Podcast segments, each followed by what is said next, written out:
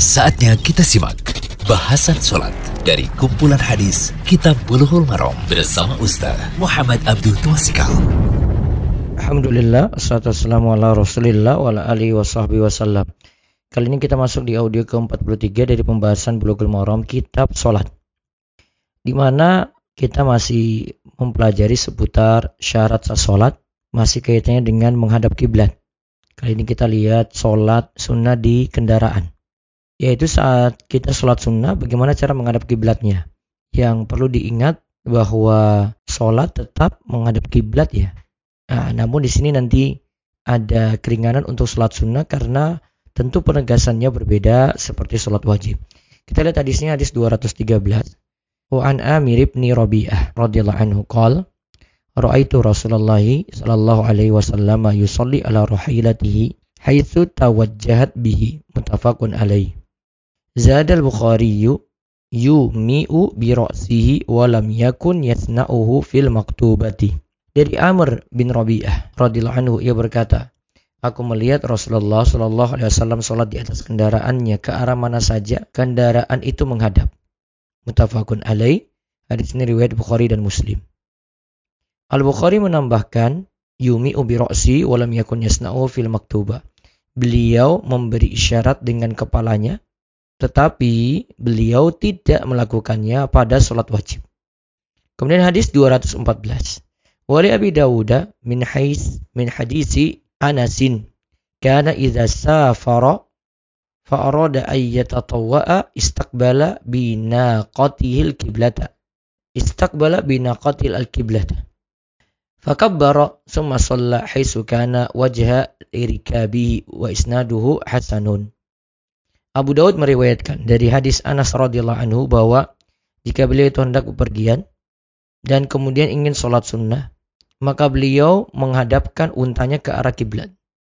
Ingat ya, menghadapkan untanya ke arah kiblat. Beliau bertakbir, kemudian sholat menghadap ke arah mana saja kendaraannya menghadap. Sanad hadis ini Hasan hadis riwayat Abu Daud. Syekh Abdullah Fauzan mengatakan bahwasanya hadis ini hasan. Hadis ini disahihkan oleh Ibnu Al-Mulakin. Dinukilkan penilaian sahihnya dari Ibnu Sakkan.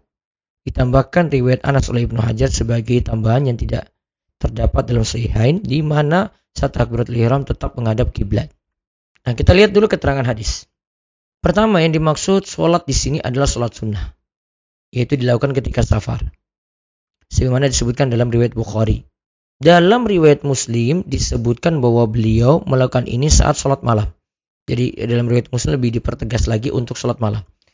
Berarti kita bisa ambil pelajaran sebenarnya sholat malam boleh dilakukan ketika kita itu lagi bersafar. Atau sholat sunnah itu boleh kita lakukan ketika kita itu lagi bersafar.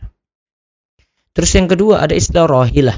Yang dimaksud sini adalah unta jantan atau betina yang ditunggangi unta jantan atau betina yang ditunggangi. Terus yang ketiga dalam hadis disebutkan haisu tawajjahat.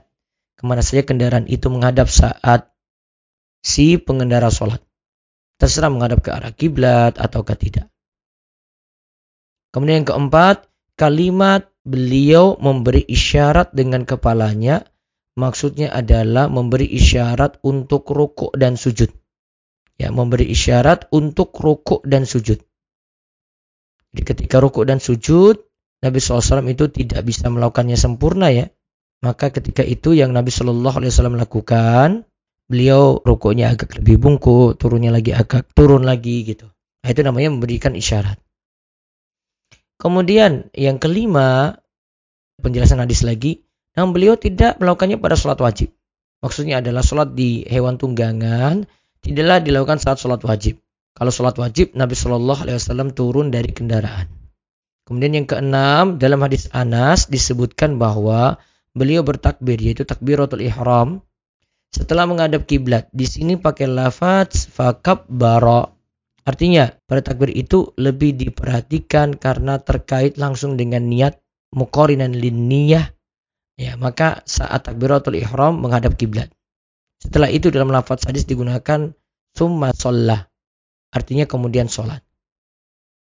Jadi kita balik tadi dalam hadis Anas disebutkan bahwa beliau bertakbir ya takbiratul ihram setelah menghadap kiblat.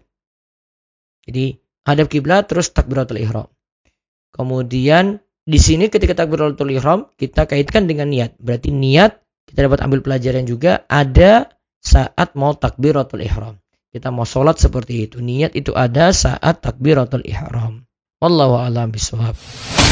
Demikian bahasan sholat dari kumpulan hadis Kitab Bulughul Maram bersama Ustaz Muhammad Abdul Tuasikal.